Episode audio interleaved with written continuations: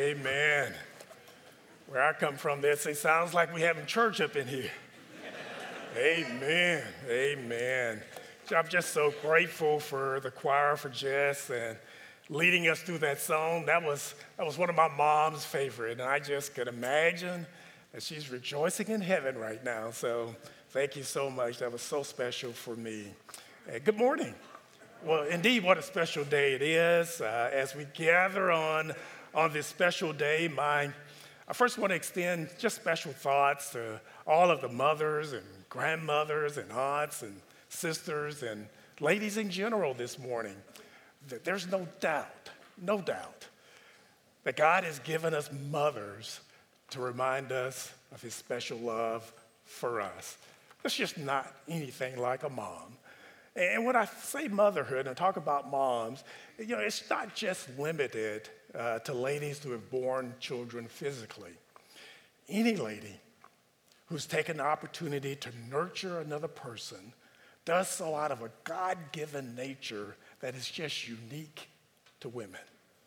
And so, as I pondered the message this morning, I just uh, had to keep in mind, I'm going to make a confession here, just had to keep in mind that as a man, I need to be mindful of my inherent limitations when it comes to understanding women.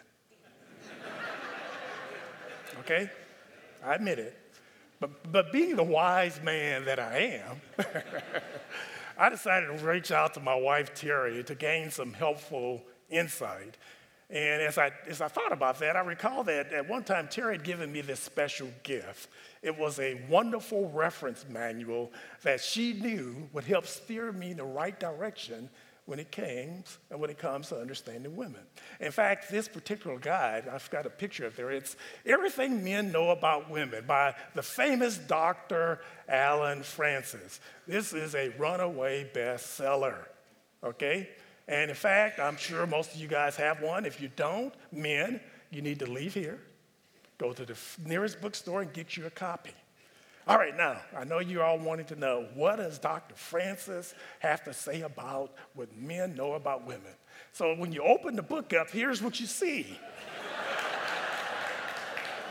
all right, okay. All right.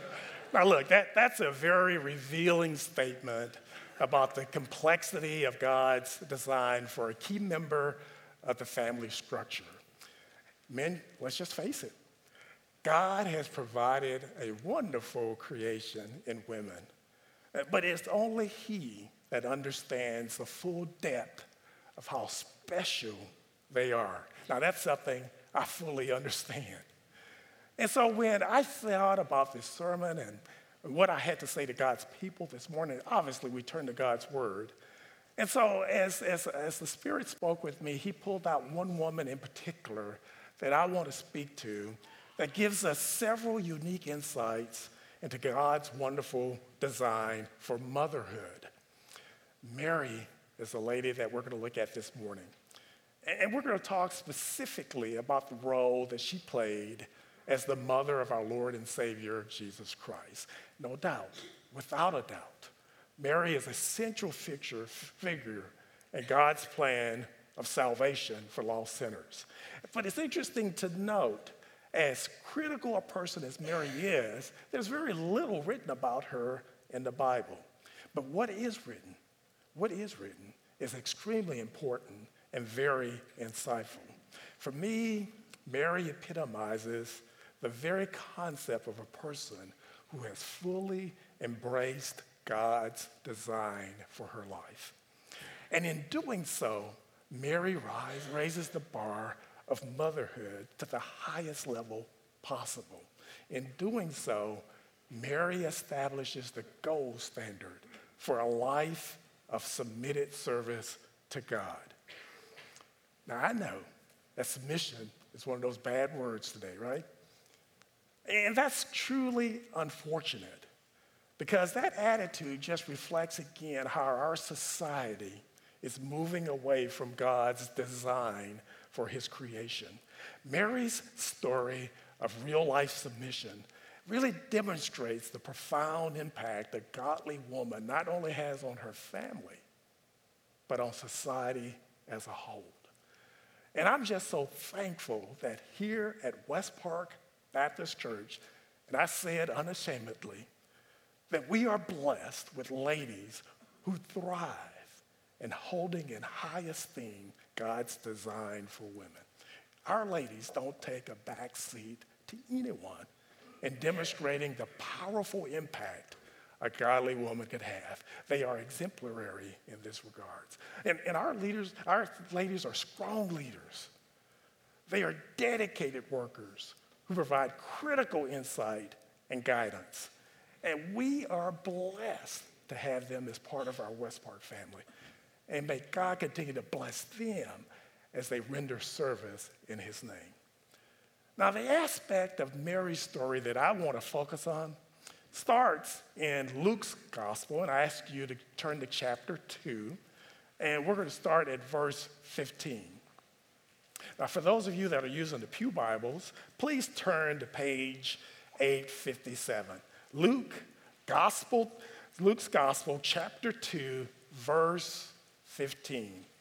And it reads as follows And when the angels went away from them into heaven, the shepherds said to one another, let us go over to Bethlehem and see this thing that has happened, which the Lord has made known to us.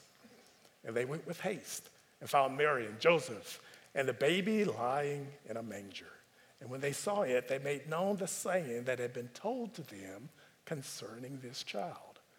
And all who heard it wondered at what the shepherds told them. And here in verse 19, but Mary treasured up all these things pondering them in her heart. This is God's word. Let's hear it. And not only be hearers, but doers also. So again, verse 19, but Mary treasured up all these things, pondering them in her heart. Now, you talk about an understatement of one of the most amazing states of mind of any individual in the Bible.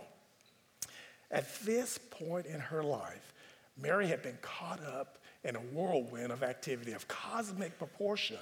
Yet she displayed the wherewithal to gather herself together and to take time to treasure and ponder. What did she tre- treasure? Well, Mary treasured what God treasures. And what did she ponder upon? Mary took time to ponder upon what does it mean to live out, to live out what God treasures. But Mary treasured up these things, pondering them in her heart. And that's what I want to say to you this morning that there are two important qualities ponder and treasure that make up the attributes of a godly mother. You know, it requires deep pondering to understand the potential that every newborn baby represents. God designed women with the ideal constitution, constitution to handle such profound truth. You know, we, we tend to think of it as a mother's intuition. You know, and I think this is that special skill that is given to mothers because they know how to ponder and to treasure. And, you know, again, I admit I don't know a lot about women. and I think you all recognize that.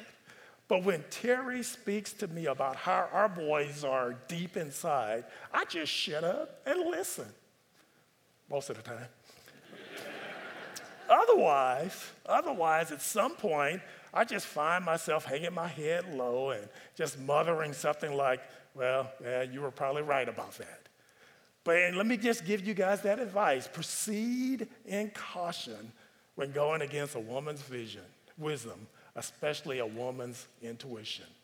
So, as we ponder Mary's story this morning, there's three areas in particular that I want to discuss and to present that testify to the fact that she treasured in her heart those things about the life of our Lord and Savior.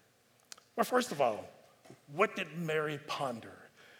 Well, she pondered, pondered understanding that God has a plan for each of us. Mary modeled the fact that our children are special to God. The fact that our children are to live a life for a greater purpose. The fact that our children are not our own. A little earlier, Luke in chapter 1 says, gives a very interesting scene. He says, and, and they came to hear the angel came to hear and said, Greetings, O favored one, the Lord is with you. Verse 29 says, But she was greatly troubled at the saying and tried to discern what sort of greeting that this might be. And the angel said to her, Do not be afraid, Mary, for you have found favor with God.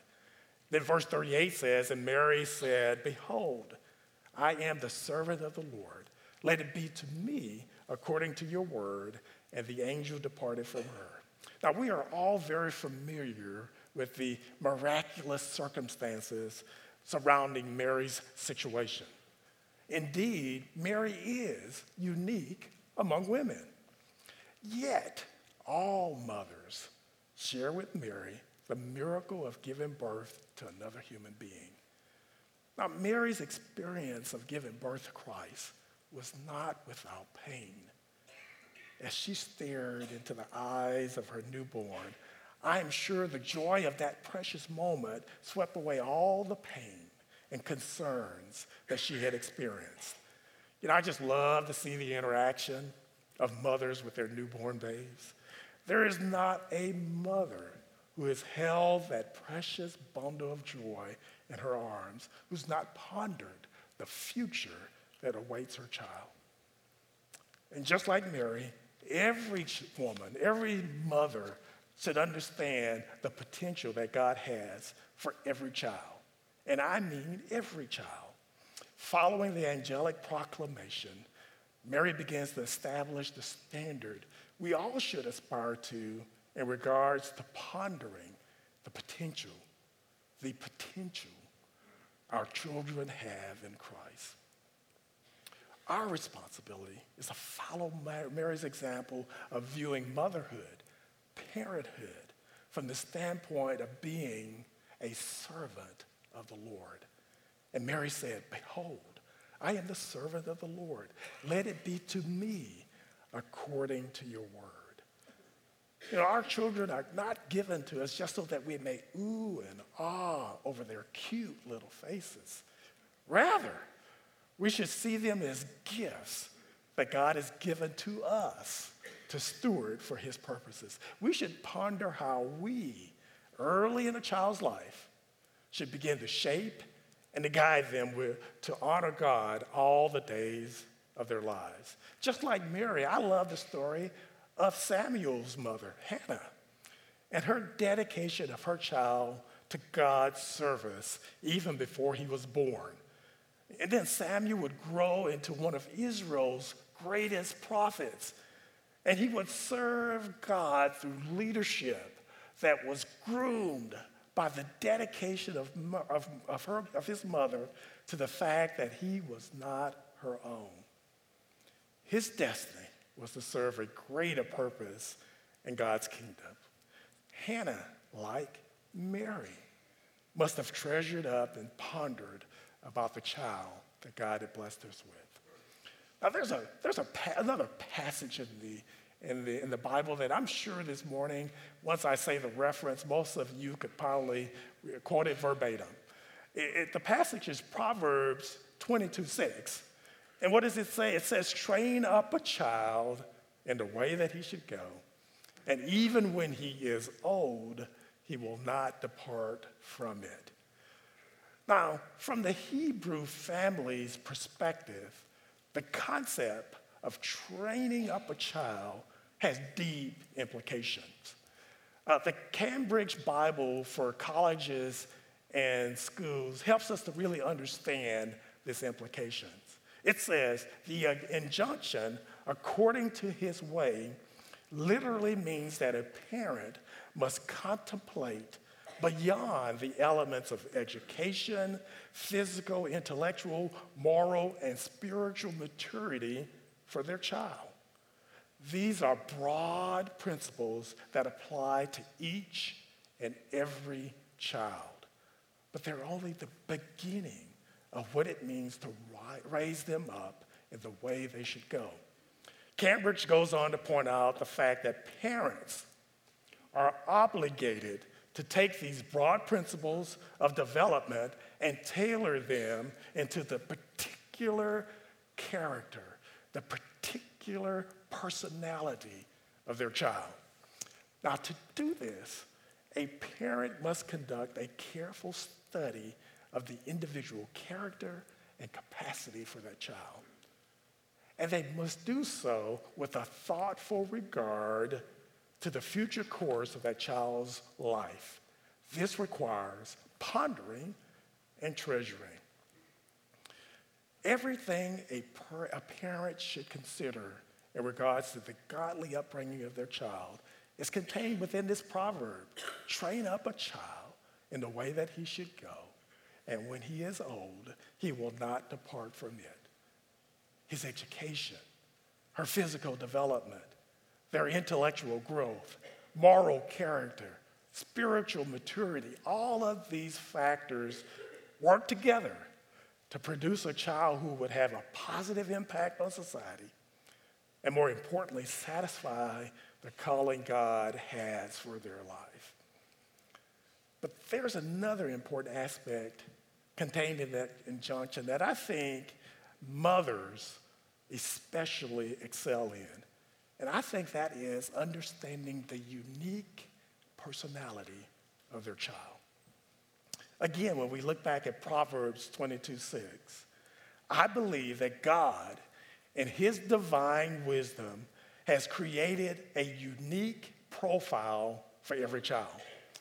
And a key aspect of parenthood is for the parents to ponder deeply what that disposition is for the child that God has blessed them with. I call this the divine bent that each child possesses. The divine bent. Parents who are invested in discovering the divine bent that God has placed in the personality of their child help to develop people who are most fulfilled in life. Let me just say that again. Parents who are invested in discovering the divine bent that God has placed in the personality of their child help to develop people who are most fulfilled in life. Now, what does it take to discover that divine bent? Pondering and treasuring.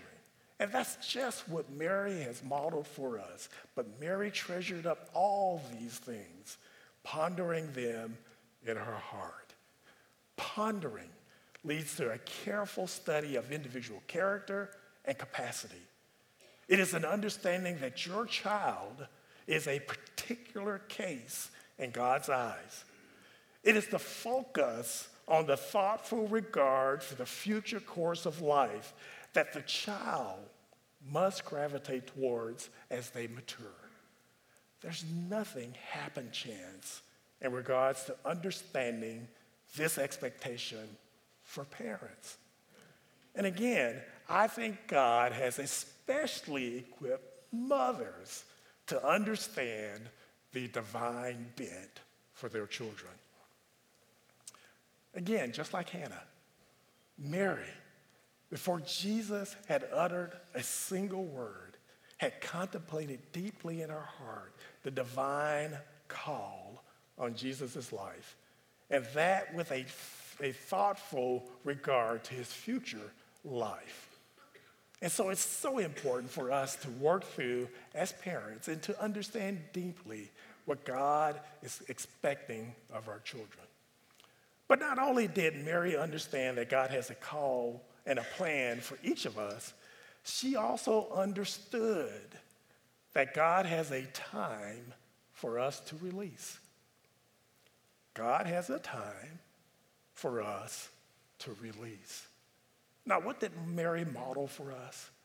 All right, the fact that our children are not ours to keep, the fact that our children begin to leave us the minute they are born, and the fact that our children are most fulfilled when they are free to do what God has called them to do. Now, Brother Luke again gives us another interesting episode in Mary's life, again in chapter 2. This time it's starting at verse 48. And when his parents saw him, they were astonished. And his mother said to him, Son, why have you treated us so? Those are kind of famous words, aren't they? Behold, your father and I have been searching for you in great distress. And he said to them, Well, why are you looking for me? Did you not know that I must be in my father's house? And they did not understand the saying that he spoke to them. And when he went down with them and came to Nazareth and was submissive to them, his mother treasured up all these things in her heart.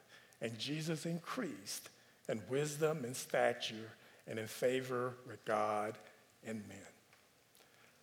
Now, as I've said earlier, there's nothing that brings joy to a mother and a family like the happiness associated with a newborn babe. What a bundle of joy. And then God plays a trick on us. Those delightful little newborns turn into two year olds. And then there's more. Then comes the wonderful teenage years that all parents love, right? Amen. There, but you know, there's nothing, there's nothing to test the love of a mother like dealing with a teenager who has it all figured out. Yet, in spite of all that a child does as a teenager that gets on mom's nerves, she just keeps on ticking. And that's kind of the scene we have before us this morning. Jesus is growing up, and he's starting to move into that destiny of his divine call. And Jesus, as Luke comments, increased in wisdom and in stature and in favor with God and man. Children grow up fast. Uh, it's a natural thing that occurs in the life of a child. And Jesus is starting to take those critical steps forward in his life. And as he does so, Mary takes the time to reflect back on what she has treasured in her heart about the nature of her precious little baby. The time for reflection over the destiny of her child is now starting to take sharper focus. And then, more than any other time in her life, Mary is beginning to realize that her child simply is not hers to keep. The divine bent of Jesus' life is coming into play. He needs to be about his father's business. Now, we all need to realize that this step of transition will occur in our families as well. The truth is the matter of the matter is this, this little precious little baby was never ours to keep. And under normal circumstances, it's God's design and God's master plan that children leave the home of their birth to live out their divine bent. Now, this can be a difficult reality in some homes and for some children especially for those who keep coming back. We'll talk about that some other time. But in this episode in Jesus' life, Mary is reminded of that higher call that is driving the life of her child. Often, often letting go is a hard thing for a mother to do. Last Sunday here at West Park, we had a very special time in our service as we honored and recognized our graduating seniors. You know, it's always a special service to acknowledge that our little babies have grown up. And for Terry and I, it was especially emotional because our youngest child, our youngest son, Ethan, was in this year's graduating class. And, and now we've seen, had the privilege of seeing all, each of our three boys achieve that significant milestone in their lives. And so, with great, great pride and, and fulfillment, we understood and understand that we have done what God has required for of us. We have prepared our sons to leave us. Ethan takes with him 19 years of intense preparation. Early on, early on, Terry and I began praying for God to reveal to us the divine bent for his life. And we have trusted that the opportunities God has given to us to work that out and to live that out in his life, that we've used those to maximum impact. And for Ethan, we have stressed to him how important it is to do well the things he hates to do as much as the things that he loves to do. We have limited the time and what he watches on television. We have limited and restricted the video games that he has access to. We have taught him that he must financially support the work of ministry. We have spoken to him about what it takes to make good friends and to be a good friend. We have demonstrated for him how important it is to value prayer, Bible study, and morning devotions. We have taught Ethan to respect his elders.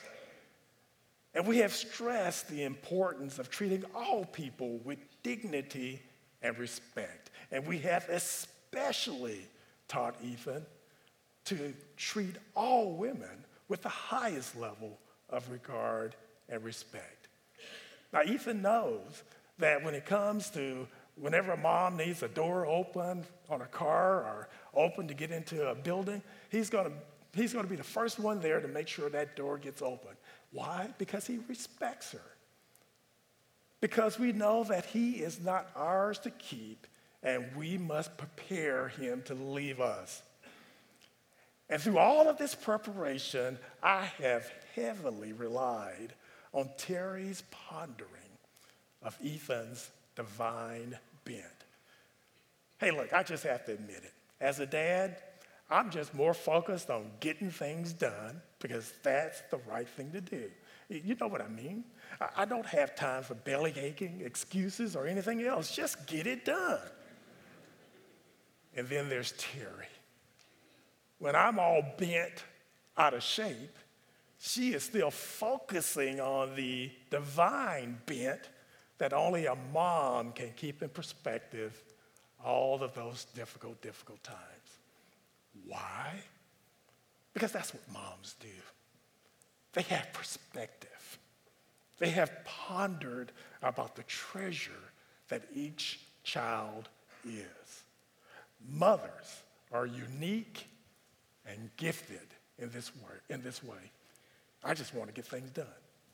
But Terry's focused on that divine bent. In the story we read about Jesus, he's truly the focus of the passage, but I think Mary is the real star. For it is Mary who recognizes that keeping her clo- child close to the vest would interfere with God's design for his life. You know, we, we live in a society that places far too much emphasis on the temporal. And there's nothing inherently wrong with wanting and desiring good things for our children. But in doing so, it is so easy for parents to lose sight of the best things. The Westminster Shorter uh, Catechisms presents a very intriguing question. I think it's one that we should all ponder uh, when it comes to focusing on truly the meaning of life. It's a question that I think many of you probably have heard, and it is what is the chief end of man? Many of you probably already know the answer. And that answer is man's chief end is to glorify God and to enjoy Him forever. Let me just say that again. Man's chief end is to glorify God and to enjoy Him forever. But sometimes, because of the hustle and bustle of our lives, this gold gets lost especially when training up our children. But we have to remember the divine bent. We have to remember what's truly important to accomplish in the life of a child. We must remember that we must not just focus on the praise and admiration of man, but we need to keep in mind Jesus' teaching in Matthew 16 26. For what will it profit a man if he gains the whole world and forfeits his soul. A mother takes the time to ponder this reality, and she recognizes that if she does, she will raise a child that honors God first above all other aspirations of life. Let me just say a quick word to our kids, especially our young men that are with us this morning. Ephesians 1, uh, Ephesians 6, 1 and 2 reads, Children, obey your parents in the Lord, for this is right. Honor your father and your mother. This is the first commandment with a promise that it may go well with you and that you may live long in the land.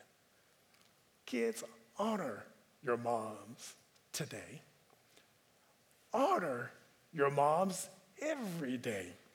There is no age limit to this commandment.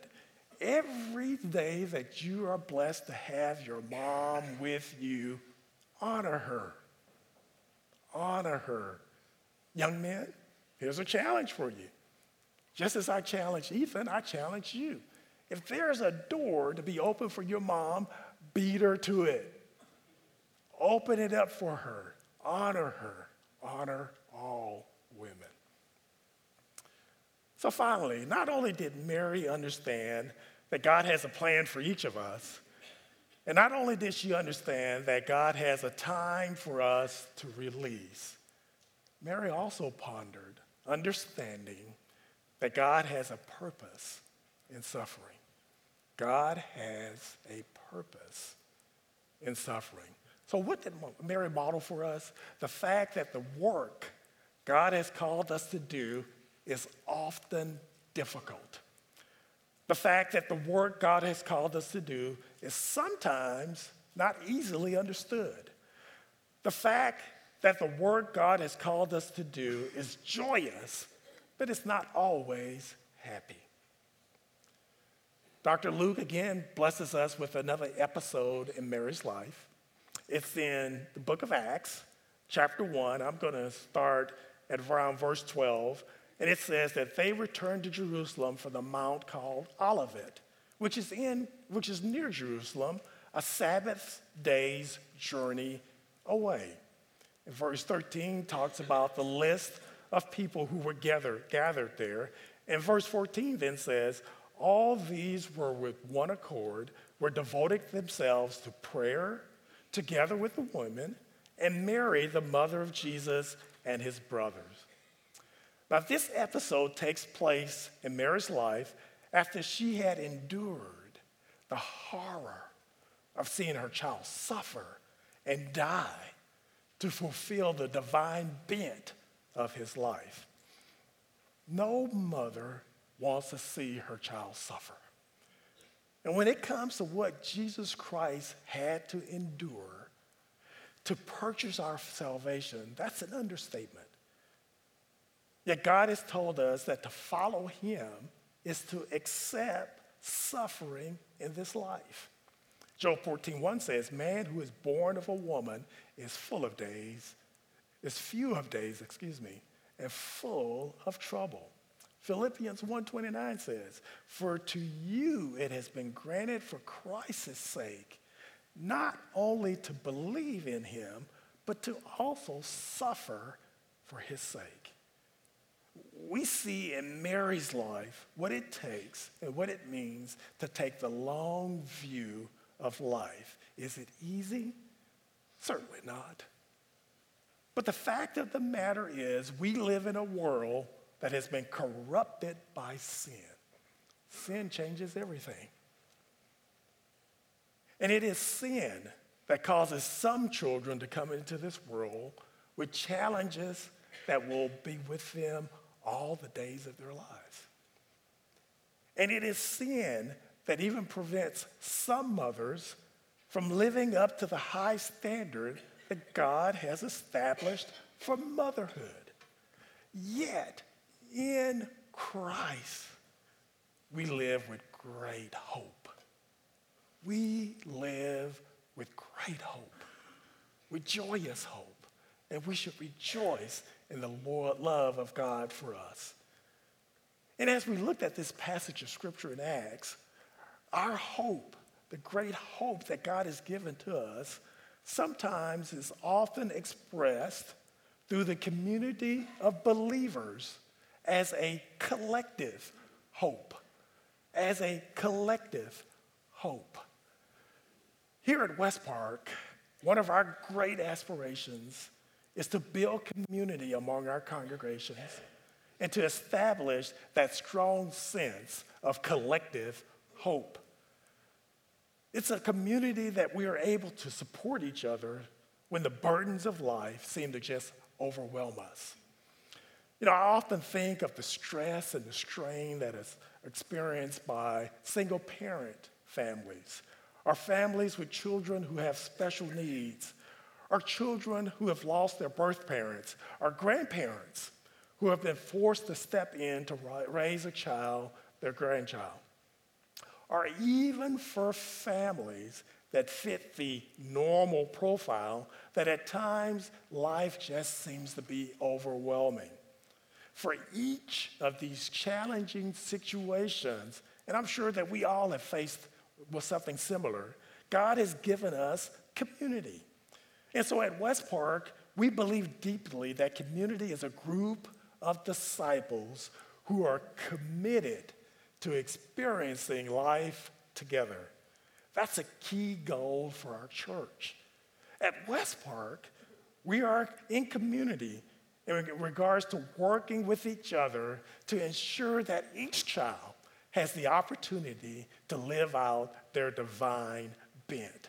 In community here at West Park, we are here for each other, especially in times of great suffering and trial. Luke let us know that the disciples of Christ surrounded Mary in community. These were men and women who understood the uniqueness of the Christian community, our uniqueness, your uniqueness. They accepted their roles in forming a union that had a common goal of winning the world for Jesus Christ. And this is all done within the context of a world that doesn't always understand why we do what we do. And we do so regardless if there's great happiness or if there's great pain. We experience community in the joy of the Lord. You know, that's another interesting aspect, I think, where mothers excel. There's this interesting union of suffering and joy that comes with motherhood. You know, maybe it has to do with the suffering that a mother endures in giving birth to a child. Or maybe it comes with seeing their children struggle in life as they face difficulties. Now, Mary's heart was ripped from her during the passion of the Christ. And there's no doubt if Mary could have had the opportunity to exchange Christ, exchange places with Christ, I know she would have. But that was not God's plan. And as difficult as it seems at times, we would do more harm than good if we were to interfere with God's plans for our children. What is God, God calling us to do? God is calling us just to be there. Throughout the ordeal of the Christ, Mary was there. Even after Christ had ascended into heaven, Mary is still there. Mary is still at her station. Mary is still loving her community. She now sees the greater purpose for Jesus' life, and she understands that what she has to do now is just be there. What did Pastor Sam say in his message last week? He said that some people are so focused on where they want to be that they aren't where they are. Mothers are to be where they are. To be where you are means to ponder and treasure up what God has shared with you about your purpose in life. For the church, for West Park to be there, means that we must commit to developing an ever increasing sense of community. No mother, no mother should ever walk alone. God has called us to a sense of community. Be there. Be there. Be there. So, as we think again about this Mother's Day, let me leave you with this thought. There's a powerful word that God has given to mankind that has two sides to it mentioned it earlier as we talked together. And that word is potential. Potential is a wonderful word, yet it has both a positive and negative side. On the positive side, potential is a word that is just full of hope. It examines a situation, it examines a person in this case, and speaks to the wonderful possibilities of what lies ahead. Could you think about how Mary must have pondered on the potential of Jesus' life? Jesus was much more than just a bundle of joy. All of the potential that God had ordained to save mankind was wrapped up in him. This was God's divine plan to free each of us to become all that we were destined and are destined to become. But on the other hand, potential has a strong downside as well. It has to do with this concept of waste. To not live up to one's potential is one of the most devastating thoughts I could ever imagine. The potential that every child is born with is a terrible thing to waste. To be gifted and to fail in achieving the full impact of that giftedness is a sad thing to contemplate. Every child, no matter what condition they've been born into, has the potential to achieve great things or the potential to waste a great opportunity. Every child. God has given us mothers to help us lean towards the good side of potential. Moms, in their unique way, are able to nurture us with love and care that has the potential to pull out the very best in us. How? Because, like Mary, mothers ponder and treasure the things in their hearts. If you would, could you just bow your heads with me right now? Pastor Doug's going to come here in a second and lead us through our closing hymn. But as he does, let me just say that this morning we have with us though, two types of people those who know Christ as their Lord and Savior and understand the potential that he has for each of you to live out that divine call on your life. And so, believers, this morning, I ask you to go home this today and to ponder and to treasure that divine call God has put in your life.